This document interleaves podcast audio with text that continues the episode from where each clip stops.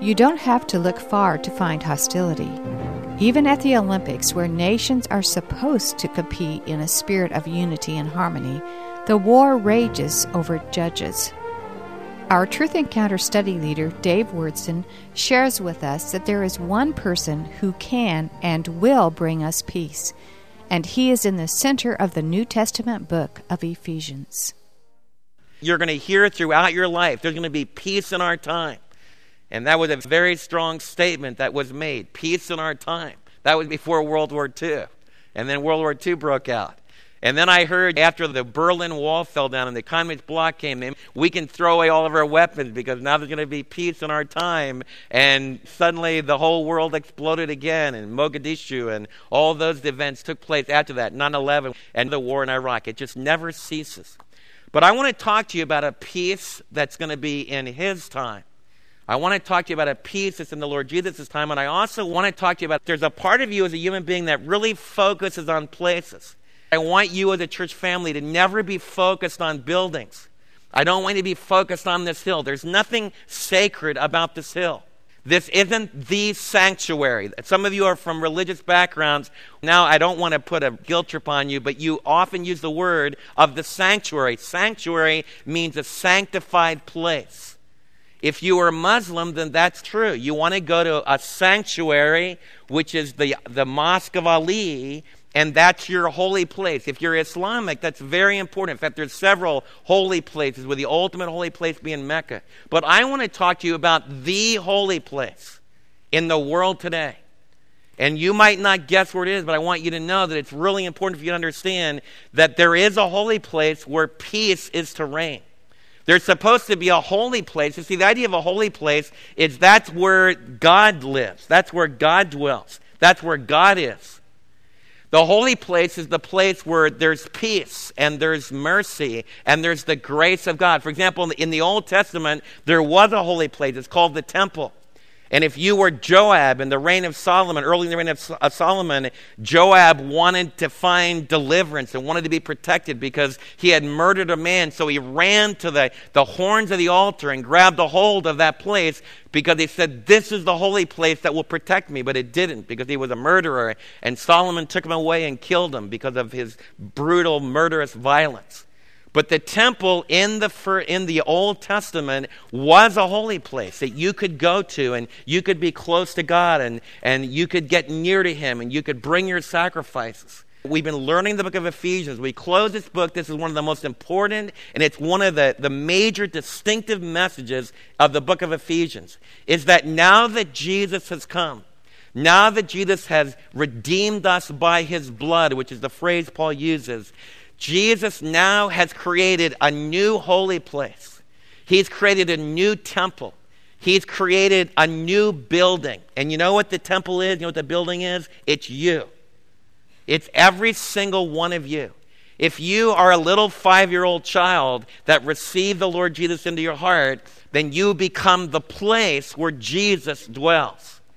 If you are in your 80s and suddenly you hear that Christ died on the cross for our sins, Christ rose again, and you invite this personal Jesus to come into your life, then in your 80s, suddenly you become the holy place.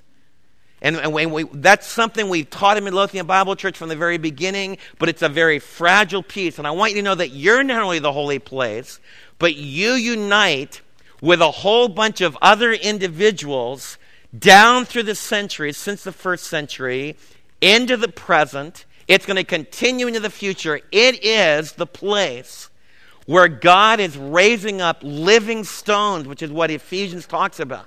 It pictures you as being like a living stone, a living brick, a living piece of mortar that's building up this holy temple that's not made with steel and mortar and brick, but it's made with your life and your personality, and you're all blended together. And I want to share with you the great vision that the Apostle Paul has is that this now, this living temple, even calls you the temple of God. He calls you the household of God. What Paul says is that that temple is composed of red and yellow, black and white. It's not just Midlothian Bible Church, or it's not just First Baptist, it's not just the Presbyterian Church, it's not just all the different churches throughout the world and, and individual ones. It's all of those every individual in the world that believe that Jesus Christ died on the cross for their sins and rose again, they have become part of this temple.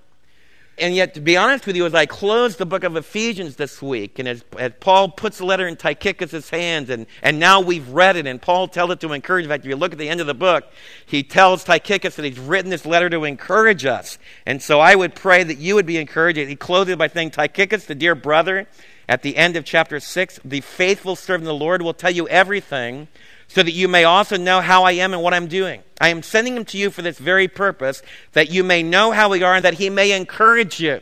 He says this as he closes the letter Peace to the brothers and love with faith from God the Father and the Lord Jesus Christ. Grace to all who love our Lord Jesus Christ with an undying love. Paul, unlike my own winding down often of a message or of a letter that I write, I often just, you know, say something that doesn't mean anything. But the Apostle Paul, inspired by the Holy Spirit, when he closes this letter, it's like he reminds us of some of the major heartbeats that the Spirit of God has laid upon his heart. The first one is this idea of peace to the brothers. And I want to be honest with you, I've been raised in churches like Midlothian Bible churches. I've, I've been exposed to what we call evangelicalism. And the true meaning of evangelicalism is that you believe in the evangel, you believe in the good news about Jesus, and you believe that you need to receive Jesus Christ personally. But one of the things that really troubles me is that Paul writes, Peace be to you. But among my brothers and sisters that supposedly believe in Jesus and supposedly invite him into the heart, I don't see a lot of peace. In fact, if I were going to turn away, like if I were going to fall away from the faith, I would fall away from the faith because I would use the history of the way that those that say they believe in Jesus have peace in their hearts and they're supposed to be unified together. The book of Ephesians pictures us as one family. And yet, the truth of the matter is, what I look at the reality of church history is that we don't treat each other like that. In fact, we don't have a much better history than the Islamic people. The Shiites kill the Sunnis, the Sunnis kill the Shiites. But we do the same thing. Roman Catholics kill the Protestants, the Protestants kill the Roman Catholics. Just think of your own heart. When you go to a different city, let's suppose you're on vacation, and there's not a Bible church in that town. You look around, there's not a Bible church. And so maybe you're staying with some relatives that go to a different church. Almost all of you will choose, and I'm the same way. I feel in my heart, well, I'm not going to go. Why? Because they're not my people. They're not my people. Especially if they sing a little bit different songs or if they have a little bit different style of worship, then automatically we start having divisions. Anybody know what I'm talking about? You ever feel that? One of the things that the Apostle Paul is saying is that that starts to produce a barrier. In fact, whenever I meet somebody, like when I meet somebody, there can be a barrier. For example, I can share how subtle this is. Like we, we helped to found Waxahachie Bible Church. Dave Lowry and Deb and Jimmy and Marilyn and Jerry and Vera Wofford, a whole bunch. We sent about 50 of our people over there in the early days of our church to get a church started. Ray Pritchard had started a Bible study there, and we prayed and we founded that church.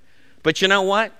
I can feel divided from them. For example, when I hear how the Lord's blessing them and, and I'm over eating at Chili's over there and, and I ask them, say, where did you go to church? They said, man, we're going to Walk Waxahachie Bible Church and it's exploding and it's exciting and the Spirit's really working me. And there's a part of me that says, you got to see what's happening in Midlothian Bible Church. And why don't you come to a church that's really good? That's wrong. That's wrong. Every one of your hearts Every one of your hearts, I want you to think about it. How do you feel about your brothers and sisters in Christ? As I think about your backgrounds, like some of you really have been raised as Roman Catholics. That's really the case. We have people, for example, who will come to a service and they'll hear us and then they'll go to a Roman Catholic church. What we want to be concerned about is do you know Jesus personally? Are you trusting in his blood? Are you trusting in his resurrection? That's what's important. A lot of you are from a Baptist group. So, like when we went to Burleson for a uh, funeral, it was a Baptist culture. The pastor had on his Baptist coat and tie. He said his Baptist thing. In fact, I could just listen to five minutes and say he's a Southwestern graduate. Southwestern Seminary, because there's a whole style. Just like when I start talking, you'll go Howie Hendricks, Dallas Theological Seminary. You see, we all have our culture. And you know, there's a part of me that I was sitting there going, well, this is going to be a great evening, just a Baptist thing. That's wrong. And here I am in First Baptist of Burleson, and the Holy Spirit has touched hearts, and it's teaching us reality. What I want you to know is that I have total unity with my brothers and sisters there. How about you? That's what Paul means by peace. That's what Paul means when he talks about grace. I want you to be able to go into high church contexts, and if people know Jesus, I want you to be able to recite liturgies to the glory of your Father in heaven. And I want it to move your heart. A lot of you are from a charismatic background the way you were raised, some of you have very strong animosity towards that background. I want you to face what goes on in your heart because, because the Lord Jesus wants you to realize that He's broken down those barriers and there needs to be peace. And a whole lot of you say, Well, Dave, I don't have any tradition. I just came to know Jesus, so I'm just starting out brand new. That's awesome. As we close the book of Ephesians, I believe that the Holy Spirit wants us to be a church family where all those denominational barriers crash. They come down, the walls come down. And we don't respond to the feeling in our heart, well, I don't like that because that's not the way I was raised. We're just asking, is Jesus honored here? Is Jesus loved here? Is the truth about Jesus being proclaimed? Are we being encouraged to respond to that? Does that make sense? That's the major distinction of the book of Ephesians. In the other Pauline epistles, Paul talks about individual churches like the Church of Rome, the Church of Corinth, and the Church of Philippi. And it is very important for you to identify with Midlothian Bible Church like you need like you need to be in a local church somewhere, you know, that you can't just be part of the ethereal body of Christ and sit and watch TV. You need to have real life, flesh and blood brothers and sisters. That's a very important New Testament idea, but that needs to always be held in the context of this incredible, wondrous thing. And my prayer is that the Holy Spirit will work so strong on us that we'll have such peace together. That we'll have such peace together, like when it says, Peace be with the brothers and sisters. There's tremendous forces, I'm just being honest with you, that work in human hearts. And I might have to do a message in the next couple years. Do you remember what color it is on the building? But you know what? The Son of God already knows what the color should be in the building. The way that this piece works, I'm trying to get you, this is the way you need to think. Like, as you pull wire, and it, people are making decisions about that. Some of you that really work with the young people, you feel like, well, why didn't they ask me about that? You know, those idiots.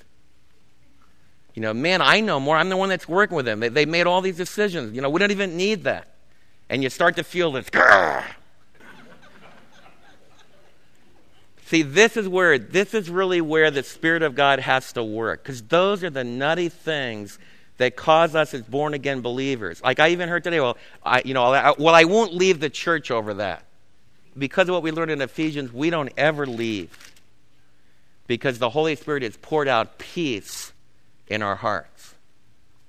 In fact, it's one of Paul's major emphases. The idea of peace means that the hostility between us and God has been satisfied in the cross of Jesus. Amen. It all goes back to the cross. And he buried, he took all the animosity that we have and he buried it with him. And He has made us so we're now free to live in resurrection power. And therefore, we have peace with God and we have peace with one another. As I grow older, I want to get more intimate. I want to get more close with Mary, with my kids, with you, with my brothers and sisters in Christ. I want to love you more. I don't want to look back at days when we had real peace and real grace and real joy in the Lord. I want it to be multiplying so that when I'm 90, that I'm still rejoicing and dancing in praise because I found so much love in a body of Christ. We can do this. Maybe the whole, and I believe that the Holy Spirit's working this, but, but I believe it doesn't make any difference whether every other believer, like Tim and I, to make another concrete example, Tim and I are from a background that rejects the way that we teach in our church family, the grace that we emphasize, the fact that we let women come with pants and sometimes even, you know, with some of the teenagers and some of the adults will wear shorts. And by the way, if it's hot, feel free. We don't wear coats and ties. Some people, that's like anathema. The music that we do. It's easy for me to feel in my own heart to say, I don't want to have anything to do with you anymore. You've hurt me so much. You've rejected me so much. You've mocked me so much. I just don't want to. Like, when the Lord asked me to teach in some of those situations, now I feel like I don't want to do that anymore. But I can't do that. They're my brothers and sisters. And I'm going to be with them forever and ever and ever. And if I don't allow forgiveness, if I don't allow reconciliation, to control the way that the Holy Spirit uses my gift of teaching. It doesn't make any difference whether an audience responds to me or not, whether they believe what I'm saying is true or not. That doesn't make any difference. What makes a difference if it's the truth of God's holy word. And there's tremendous power in that. And so I want us to be a church family that we, we reach to the right, we reach to the left, and man, we focus on the triune God. So as we close this book, that's what the Apostle Paul wants us to experience this peace and the, and the love that we have, and, which is going to come from faith in God the Father through God the Son.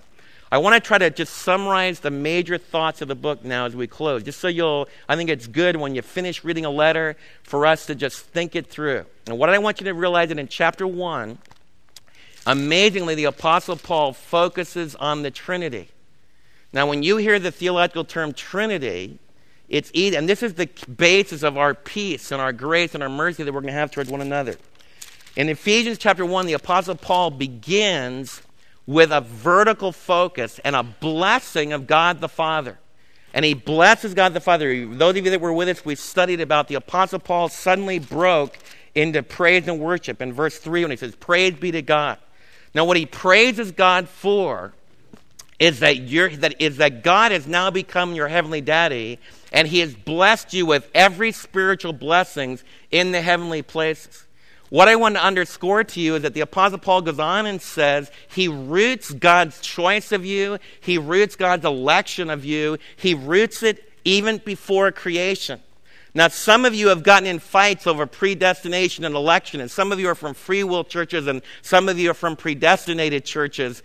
And what I want you to know is that that's not the point of the book of Ephesians. That's not why Paul wrote the letter for us to fight together or to argue intellectually about what predestination means. Paul's point is he wants you to rest secure that your heavenly Father is in control and that salvation is rooted in the plan of his son. If you've invited Christ into your heart, you were in the heart of God before there was even the world as we know it today. That's Paul's point.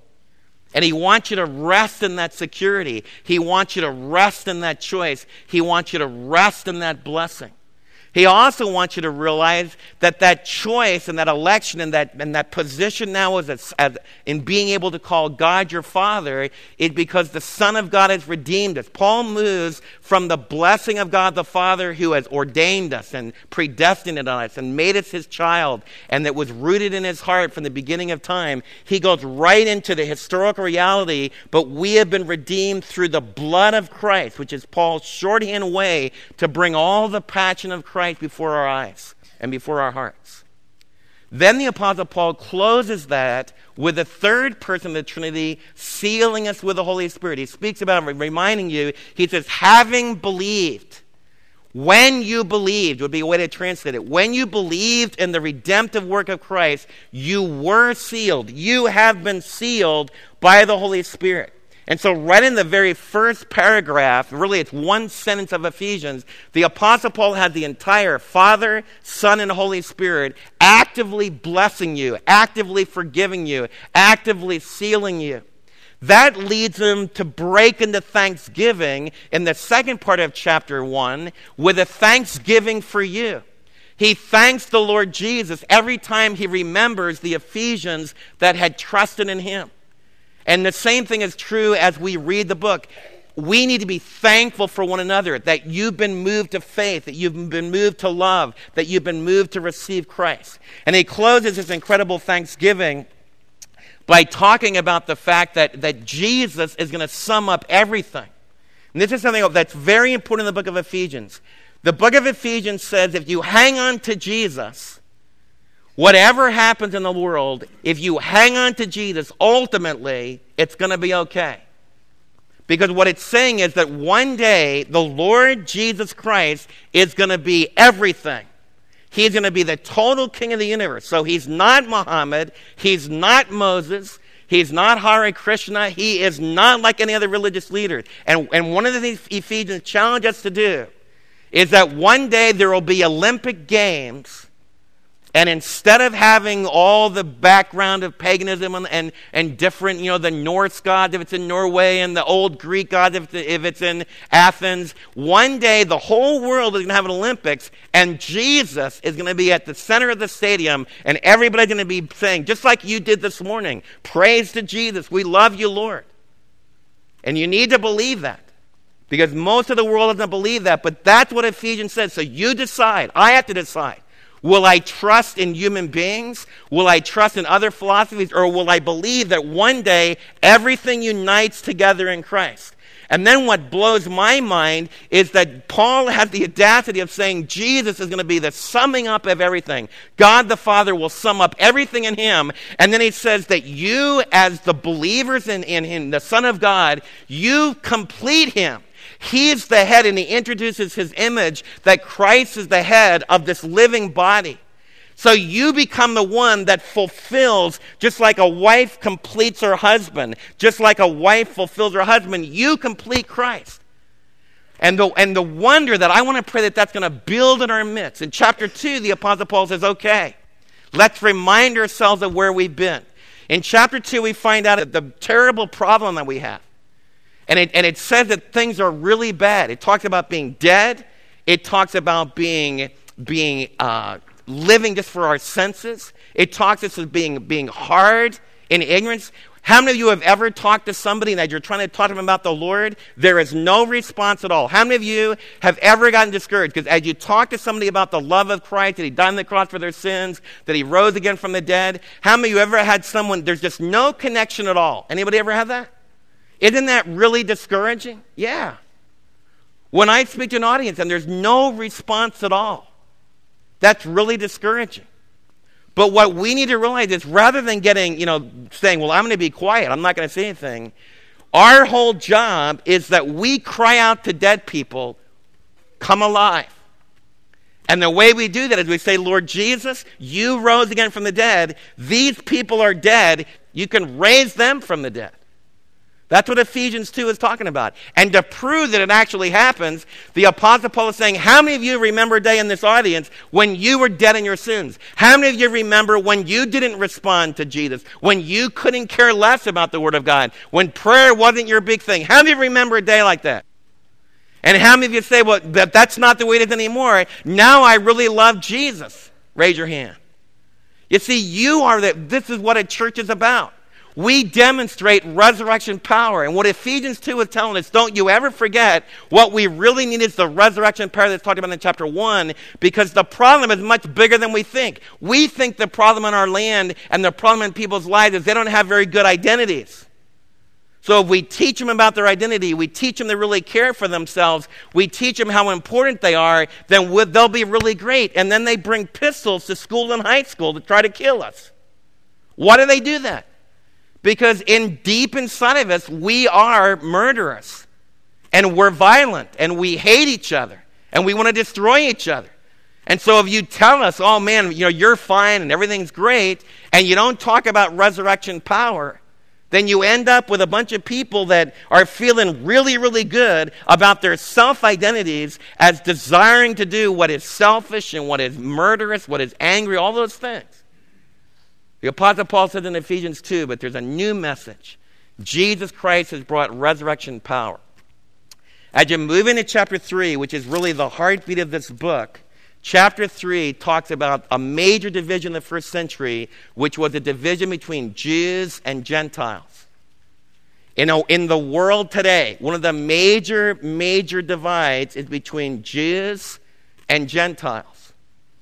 If you were raised in a, in a culture where there's a lot of Jewish people, it's a major distinction. And the whole idea in the United States today is that there are Jewish people and they do their thing. There are Christian thing people that do their thing. There are Islamic people that do their thing. There are Hindu people that do their thing. We're becoming a pluralistic society. Don't get angry about that. As born again believers, the Lord doesn't want you to feel like the Islamic people are the enemy. He doesn't want you to feel that the homosexual gr- group of people, they're the enemy, or the Jewish people are the enemy. You say, Dave, what are you talking about? They are the ones. They're the ones that are. When, you're, when you start thinking like that, you don't understand what Ephesians 3 is telling us about. Ephesians 3 says that when Jesus died on the cross, when Jesus died on the cross, he took all of the division between these people. He took all the animosity that develops naturally because we're sinners against one another. And Jesus took all the penalty for that and he nailed it to the cross. And he went and he tore down, symbolically, he tore down the walls in the temple. He tore down the veil into the Holy of Holies. It says in Ephesians, it has the audacity of saying he abolished the law through his death. You know what that means? One of the major things that divide us is eating. You don't even think about that. But, like, if, if you're a vegetarian and I'm a meat eater, like a lion, and I want to take you to Outback Steakhouse, we're divided. If you're a real committed vegetarian, then you're divided from me because you think I'm really hurting my body. And I think that you're hurting your body because you're not getting enough protein, and we start fighting with each other, and then we can't eat together anymore. And those are real divisions. And in the early church and, the, and in the present church today, Jews had all these kosher food laws.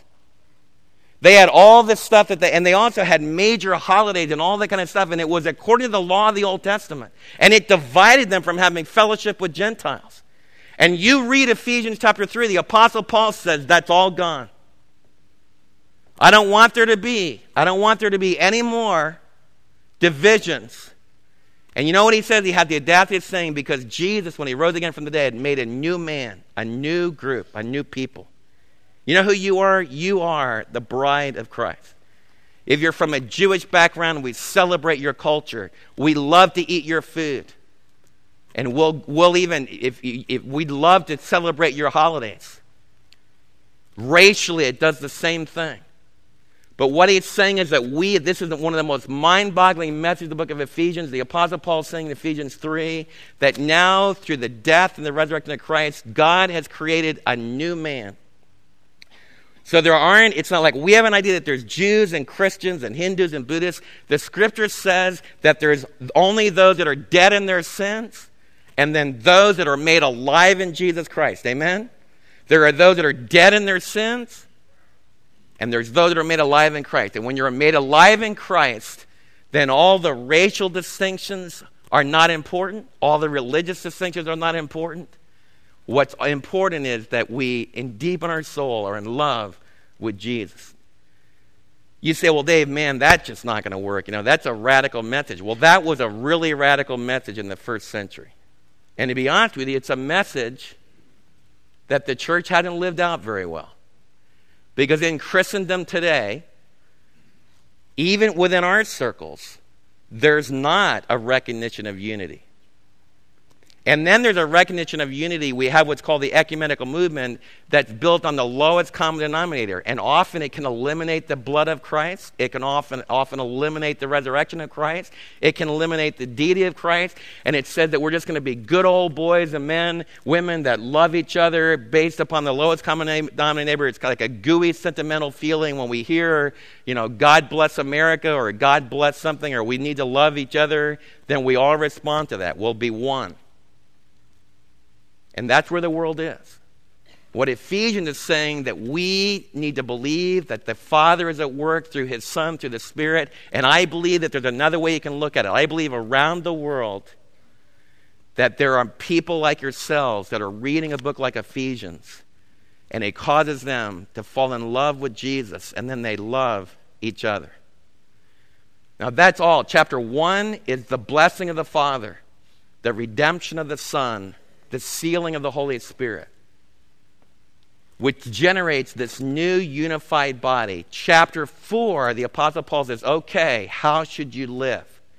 And in chapter 4, he starts talking about the way that we live together as individuals. That's his major point in chapter 4 all the way into chapter 5. He talked about how you should get along. And he talked about all those things being humble, being gentle, being forgiving to one another, not cussing each other out, not using unwholesome words. All those practical admonitions. One of the things that I've been asking myself as I study the book of Ephesians am I growing in those qualities? And, and so I'd challenge you to pray through those practical sections and ask yourself, Lord, how is this fleshing itself out? What's my spirit doing on the inside?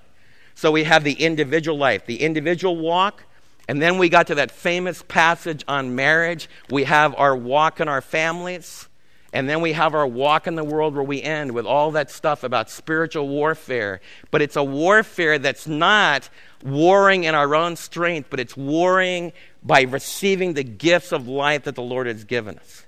So this is an incredible book. As I, as I close the book of Ephesians this week, I feel like, well, now we're ready to study it. I finally know a little bit of what's going on. But I would pray that one of the things that we finish a book, like a lot of Bible church people feel like, all right, we close the book, we've got the book of Ephesians down. No, we don't. I had a lady years ago tell me, you know, well, I've already studied that book. It was another book of the Bible. I've already covered that.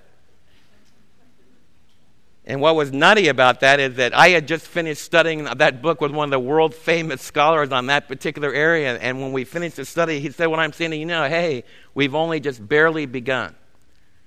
I challenge you that we need to be reading the Word of God individually. I can never teach you enough Sunday morning to feed you and to keep you strong. So, what I want to challenge you to do is you need to take this book of Ephesians. I've been doing it this, the last several days. I've been reading the book over and over again. And the Holy Spirit uses that. You can read through the book in about an hour. And what the Holy Spirit does is he, he lays some of these major ideas and he starts to talk to your heart about the blessing of your daddy, about the incredible redemption that the Son of God provided for you, about the sealing with the Holy Spirit, about what our unbelieving people, what their condition really is, and then how we need to respond to our new calling in Christ. And I would pray that we close the book of Ephesians, that we would always be going back in the book of Ephesians and keep asking the Lord to produce this grace, this peace, and to help our faith in Jesus to keep growing. Let's pray. Father, we've talked uh, concretely about the need for peace with our brothers and sisters.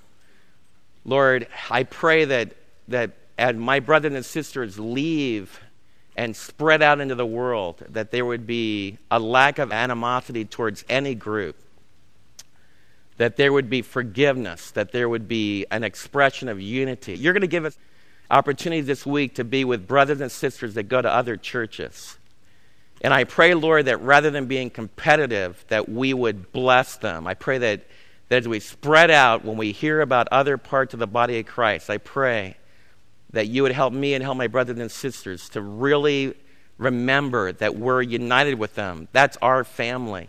And help us to enter into their rejoicing, enter into their needs, and to pray for them. Help us not to be quick to try to one up them on, on what you're doing in our own midst.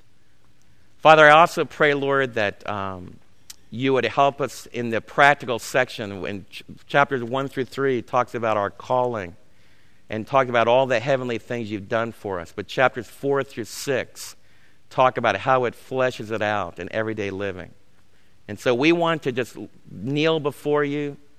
We ask that you will give us evidence of your resurrection power in helping us to get along and continuing to maintain the unity of the Spirit that we've had. And we want to pray that that would even increase, Lord, that there be even a greater unity and a greater passion. Lord, I pray that um, you would use Midlothian Bible Church, each one of us as individuals, to be agents of grace, to be agents of peace. Lord, I know that a lot of my brothers and sisters, as I've really stressed today, that the church is not a building, it's not a particular denomination, but it's this incredible, heavenly, chosen people that reaches down through the centuries and is reaching all over the world this morning and will prevail against the evil one. It's this invisible body of Christ, the universal body of Christ, the bride of Christ. And I pray now that as we close this letter, that we would be encouraged and that you would help us to um, become even more blessed by you as our daddy in heaven. And help us to become even more passionate towards unbelievers who don't know this life yet that we've received. And they don't know this incredible resurrection power that can live inside of them. In Jesus' name we pray.